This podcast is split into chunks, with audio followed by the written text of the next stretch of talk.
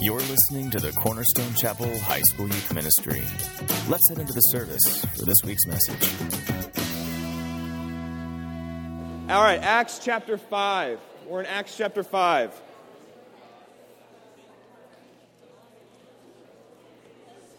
Acts 5. Last week we were uh, finishing Acts chapter 4, and we were talking about Peter and John uh, preaching to the, the religious leaders on why they healed the cripple there was a crippled beggar that you guys remember two weeks ago we talked about, and, and he was healed. He was uh, crippled from birth. Peter and John, miraculously by the Holy Spirit, raised him, and uh, he walks. He's, ple- he's, he's praising God. And Peter and John go to the religious leaders. They tell them, hey, this wasn't an act of us, this is of God. And if you don't like it, tough, we're just going to preach, preach, we're going to preach the gospel regardless. And uh, we talked about last week in chapter 4, look again in verse 13 because we talked about courage and we talked about how, eh, uh, how courageous Peter and John were. And in verse 13, it says, When they saw the courage of Peter and John and realized they were unschooled, ordinary men, and in the Greek it meant idiot, basically. They were idiots, Jesus freaks, of course. And uh, they were astonished and they took note that these men had been with Jesus. So we're at that point now where people are kind of recognizing all right, Jesus has been gone now, and yet he's still working through the, through the, hearts and lives of people. And people are getting saved. The church is, is growing. There's uh, the 5,000 numbered now is growing high. Peter and John preach the gospel, 3,000 get saved, another 2,000 get saved, and thousands are getting to know Jesus. So Jesus is being presented throughout. But now we come to a moment in chapter 5. You guys have probably read this story before, but it's a not so good story. It's not. And it happened to uh, the church. It's believers in the church. It happens within the church. And if you guys would follow along in chapter 5 with me, in verse 1, you, get, you might have a subtitle above verse 1. It says Ananias and Sapphira. And uh, a very unique story in the book of Acts. A, be- a very, uh, you know, intense scene where God is going to shake the church up, but for a good reason. So we need to take caution of this. We're going to talk about at the end of our teaching how this still applies to us and what God wants and what He wants is honesty. That's kind of our theme today honesty. So look at verse 1 of chapter 5. Let's read. It says this Now a man named Ananias, together with his wife Sapphira, also sold a piece of property. And just a bit of context here the, the church is now kind of they're gathering, they're gathering money, they're kind of selling possessions or whatnot. It's, uh, it's sort of like just they're just being generous, they're trading within the church. God, God is working in their hearts, so they just want to give. It, they're, they're just wanting to give. And so they're, they're buying properties and they're giving the money to the church. They want the church to grow. And so this is what Ananias and Sapphira are doing. It's a good thing, it was fine. It, it wasn't anything wrong. They were just want to give. They're a giving church. And look what it says. Verse 1 it said, Ananias, together with his wife Sapphira, also sold a piece of property. It says, with his wife's full knowledge, he, being Ananias, he kept back part of the money for himself, but brought the rest and put it at the apostles' feet. All right? Verse 3 Then Peter said, Ananias, how is it that Satan has so filled your heart that you have lied to the Holy Spirit and have kept for yourself some of the money you received for the land? Didn't it belong to you before it was sold? And after it was sold, wasn't the money at your disposal? What made you think of doing such a thing? You have not lied to men but to God. Verse 5 When Ananias heard this, he fell down and died. It says, And great fear seized all who heard what happened. Verse 6, this gets even better. Then the young men came forward, wrapped up his body, and carried him and buried him. Carried him out and buried him. About three hours later, his wife came. This is Sapphira. His wife came, not knowing what had happened. She has no idea her husband's dead. Not knowing what happened. Verse 8 Peter asked her, Tell me, is this the price you and Ananias got for the land? Yes, she said, This is the price. Peter said to her, How could you agree to test the Spirit of the Lord? Look, the feet of the men who buried your husband are at the door, and they will carry you out also. And at that moment, she fell down at his feet and died. It's pretty bad. Um, look again. Then the young men came in, finding her dead. I feel bad for these young men. They're just like, What is going on? Finding her dead, carried her out and buried her beside her husband. Great fear seized the whole church. You can underline that word church. This is the first time church is mentioned in the book of Acts. Great fear seized the whole church and all who heard about these events. Yeah, I think so. Let's pray. We're going to dive in and study what we have in Acts 5. Father, we thank you for this morning. We, we love you and we thank you for the worship, that we can just come meet you freely. Because when we meet you, you, are, you promise us that you will meet us, that your presence is here today. We pray that you go before us now as we study your word. It's a pretty intense chapter in the book of Acts, and maybe a lot of questions are, are being asked. And, and Father, you did this for a reason, and we're going to study why you did this. And, and Lord, help us to learn something new about why honesty before you is, is really the best policy. And Lord, we love you. We want to go and um, spread your word when we leave this place. And we pray that your Holy Spirit would be here today. In Jesus' name, amen. Amen. So, honesty is the best policy. Ananias and Sapphira, two ordinary people, married couple, don't know much about them, don't know if they have kids, a family, it's just the two of them. They're not completely honest before Jesus. They are not completely honest for what had happened. You guys have heard the terms um, honesty is the best policy, or to be completely honest with you. You guys ever said that? You guys are, you just really want to know that you are not lying. This is Scout's honor. Is this Scout's honor or is this Scout's honor? Hunger Games, Scout's honor? Hunger Games? Yeah, whatever. You want to know people are going to believe you. So you say, look, to be completely honest, blah, blah, blah. Or, hey, I'm just going to be honest with you. You do not look good in those clothes, or whatever. You just, you just want to be truthful. We use the word honest a lot, but do we really have meaning behind it? Let me quote you to you two people that you guys should know. And uh, one, one is a pretty good quote, one is just, just odd. Um, here's a quote by Taylor Lautner. You guys know Taylor Lautner, right? That hunky werewolf from Twilight. Or Shark Boy and Lava Girl, um, whichever you would like. You can choose. Taylor Lautner says, quote, Honesty and loyalty are key. If two people can be honest with each other about everything, that's probably the biggest key to success. Thanks, Taylor. Okay, he, has got a point there, but I'm just not going to take anything from a werewolf or a shark boy. Um, another quote. You guys know this person? Uh, Louis Tomlinson, one of the five of One Direction. Louis, the one that's not really loved. He isn't. He's just, it's really about Harry and Zayn. Louis is just, Louis just there. He had to be a part of it, or it wouldn't be One Direction, I guess. But Louis Tomlinson says this no wonder he's not loved.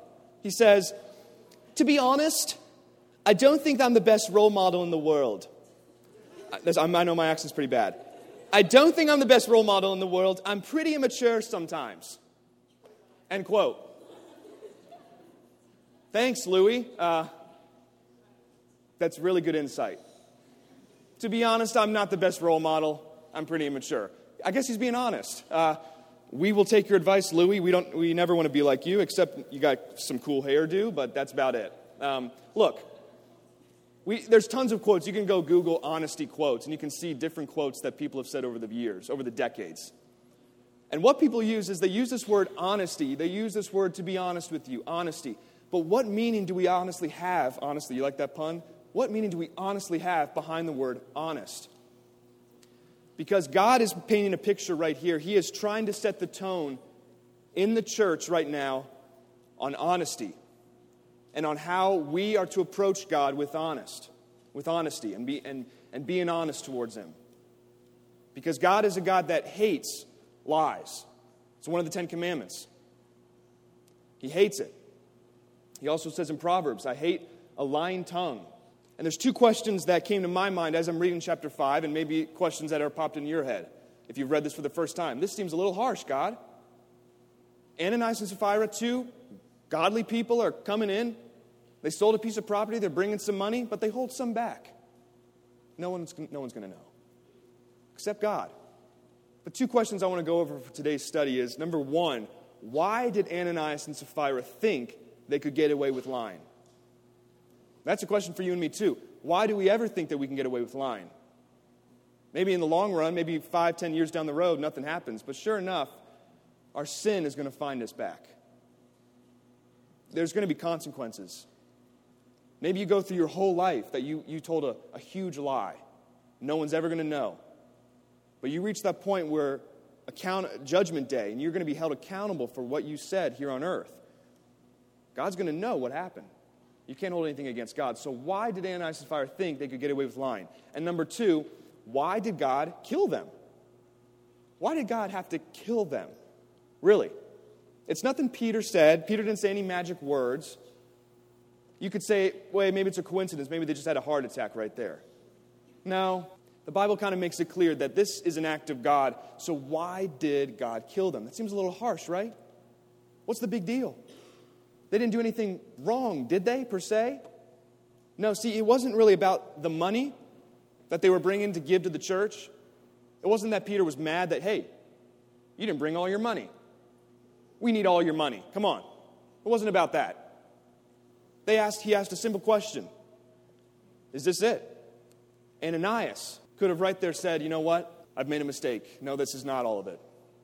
I've saved some, I kept it back for myself, but here I'll give it to you now. I've made a mistake. I'm pretty sure that this guy's life would have been spared. But instead, he hides it in his heart. And now we know from Peter's insight through the Holy Spirit, Peter says, How has Satan filled your heart? How has Satan lied to you right now? Satan was trying to do a work. He was trying to corrupt the church, if you will. The church is now being born, and what a coincidence. People are getting saved, everyone's coming to Jesus, the church is born. Of course, Satan doesn't like this. So Satan says, if I can't do anything without outside the church, I'm going to start something within. And Satan's name appears first right here in Acts. And Peter says, Why has Satan filled your heart that you should lie? And Peter says, basically, you haven't lied to us. You just lied to God. You just lied to God. Look again, verse 2 of the context. Right here, it says, With his wife's full knowledge, he kept back part of the money for himself, but brought the rest and put it at the apostles' feet. Him and his wife know what they're doing. They know what they're doing. But they think, you know, maybe we can get away with this. This is a lot of money. I'll just keep back for myself, and I'll just tell them this is it. This is all of it. Now, that's the Holy Spirit working through Peter because Peter was given full revelation that, hey, Ananias, and he asked him the question why has Satan filled your heart like this? Why have you just lied? And Ananias is like, that, that's it. That's, I just told you, that's the money. He says, no, it's not. You have not lied to me, you just lied to God. And instantly, we read, Ananias drops dead. What a sight. His wife then comes a little later, three hours later, Luke tells us in Acts. Three hours later, without even knowing what happened. She's probably not even worried about where her husband is. She just comes and says, Here's the money. Peter's basically in paraphrasing Sapphira, is this all the money? Yeah, this is the full price. Peter's like, uh, Look, what you just did, you just lied to me also, because your husband speaks now from the dead that he is guilty of lying. And because you have done this too, bye bye. God kills her. She's dead. These guys carrying the, you know, the, the cloths and the robe, the whatever to bury them, they're, they're just like, what is going on? But look at again in verse 11. It says, Great fear seized the whole church and all who heard about these events. Yeah, I think so. Great fear would seize you and me too. If we see someone come and just say someone comes and brings offering, puts in the offering bag, and the ushers are like, Was this all of it? Yes. And they just die right in their seat. What if people, what if God just starts popping people in the, in the main service? They're putting their money in there. They know that they held maybe a little bit back. And God wants a cheerful giver. It's not about the money, it is about the heart. You see people start dying right in front of your seat. It's like the game Mafia. What's going on? Who's killing them? They just instantly start dying. Thank God he does not do that again. But my first question we're going to answer real quick why did Ananias and Sapphira think they could get away with lying? The first one is they did not have a holy fear of God. They just didn't. Now, I'm not going to say they weren't believers, I'm not going to say they weren't Christians, because they most likely were. They're bringing their money, they're, they're giving to the church, they're a part of the church body, but they did not have a holy fear of God. And because of this, because of this, it cost them their lives. Look, God wants you and I, the Bible tells us, to have that holy fear of Him. Doesn't mean to be really afraid of Him in a sense, but it almost just means a reverence, a respect, unto our Creator. He's our King, He's our loving Father. We need to respect that. You and I need to come and approach God with a holy fear that God can do anything. Doesn't mean He's going to do everything, no. But we need to understand God can do anything He wants, but it's in His loving nature and His character that He's going to handle things. God is a God of just, He's a God of righteousness, He's a God of love. So He's just not going to kill everybody for sinning all the time. Because if He did that, we'd all be dead in this room. If God killed every one of us for either greed, hypocrisy, lying, you name it, we'd all be dead right now. Because of Ananias and Sapphira and their lying, it's revealed that they just did not have a, a firm foundation in Jesus and they didn't have a holy fear of God. They didn't because they thought no one's going to know. No one's going to know that we lied. Actually, God knows. And God, through His Holy Spirit, is telling Peter, hey, Peter, I need you to question these people because they're holding something back. It's not about the money. God wasn't interested in the money, it was about their hearts. That they have the money, they give it, and they say, This is it. That's all of it. They did not start with the holy fear of God, and you and I need to have this. We need to underline this. We need to understand this in our minds and in our hearts. You and I, when we're going to approach God, and when, when we're living the Christian life and we're walking the Christian faith, that you and I need to understand it is about having a holy fear towards God. Not being afraid, really, like, oh man, God's going to smoke me if I do this. God's going to, you know, kill me if I cheat on this test right now. It's not like that. God doesn't say, I, want, I don't want you to be afraid of me, but I want you to revere me. I want you to respect me. I want you to worship me. And I want you to trust in me and know that I am God. Be still and know that I am God. And have this holy reverence, that holy fear for who God is. Ananias and Sapphira didn't have this.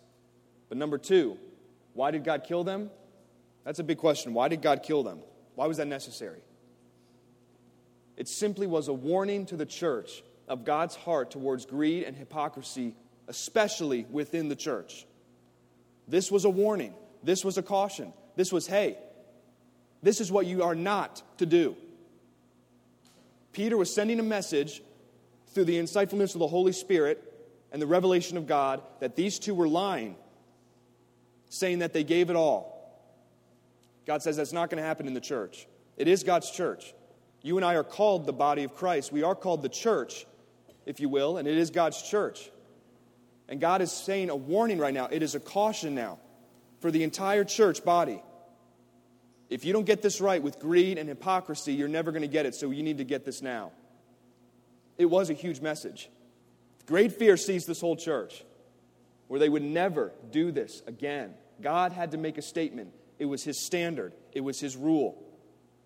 If you are going to love me, I want you to give my, your all. Look, Ananias and Sapphira didn't have to give anything. That was not God's thing. God was not saying, You didn't give me more money. There you go. Going to kill you right now. Had nothing to do with the money. Ananias and Sapphira didn't even have to give anything. But it's in the heart saying, I'm going to give. I'm going to keep some back for me, though. And I'm just going to tell it. I'm tell him it's all of it. Look, God knows the heart. This is a, a lesson for all of us that God knows our hearts. He knows our thoughts. He knows when we're lying. Peter and John, they could have gotten away with it, and Peter and John could have never have known. But God sends His Holy Spirit. He says to Peter, Look, I need you to question these people because they've just lied to me. That's what Peter says. He says, You haven't lied to men. You haven't lied to all of us. You've lied to God right now. How uh, challenging would that be for the rest of the church to witness this? And these two people have just died. No doubt, this was a warning, this was a caution of God's own heart to the church that God's not going to mess around with greed, He's not going to mess around with hypocrisy. He's not going to mess around with lying. God was serious about this, and He still is. Does that mean God's going to start killing everybody now? No. This was one time, one lesson that needs to still be taught today, though. Can God do anything? Sure, He can. Does it mean He's going to do everything? No. He's a loving God who wants us to have a holy reverence and respect for Him. Ananias and Sapphira were struggling with being honest. They thought they could get away with it. How often do we think of this as well? And not just with God, but seeing we can get away with stuff with our peers, with, with other people. We start lying to ourselves, we start lying to our peers, we start lying to our friends, we ultimately start lying to God. That's why it says in Proverbs 12 22, Solomon would write this The Lord detests lying lips, but he delights in men who are truthful. That's just a universal term, men and women. The Lord detests lying lips, he hates it. But he delights in those who are truthful. God wants an honest answer. He wants us to be truthful, not just to himself, but to others. Now, I want you guys to ask yourself how quickly would you examine your own heart if you saw Ananias and Sapphira at that moment drop dead? How quickly would you examine your own heart? There would be fear, there would be disrespect. But put yourselves in these shoes. How quickly would you respond to this? How quickly would you examine and ask your own heart? The Bible says, examine your heart. Allow God to test your heart. How quickly would we respond to this? God detests lying lips, but he delights in those who tell the truth. We are to be obedient. We are to have a holy fear towards God. We are to be honest with God. Not just to be honest towards God, but be honest with parents, with teachers, with coaches on a sports team, with pastors, with family, with friends. If we are not honest with all these different categories, and we're not honest with each other, and we're especially not honest with ourselves, how could we ever be honest with God? If you're not honest with the teacher, that there was cheating going on, and there's lying now, how could we ever be honest to God then? If we're not honest with our parents, when our parents ask us questions, godly questions, hey, what are you doing? And we're not honest, how are we going to be honest towards God? God gave Ananias and Sapphira a chance to confess. Because Peter asked him, Is this the full price? As soon as he said that, Ananias and Sapphira should have said, No. No, it's not Peter. I've made a mistake. You can have this, but I'm going to get the rest and give it to. I'm just going to give it to the Lord. This is not all of it. No doubt God spares him right there. See, God gives us chances.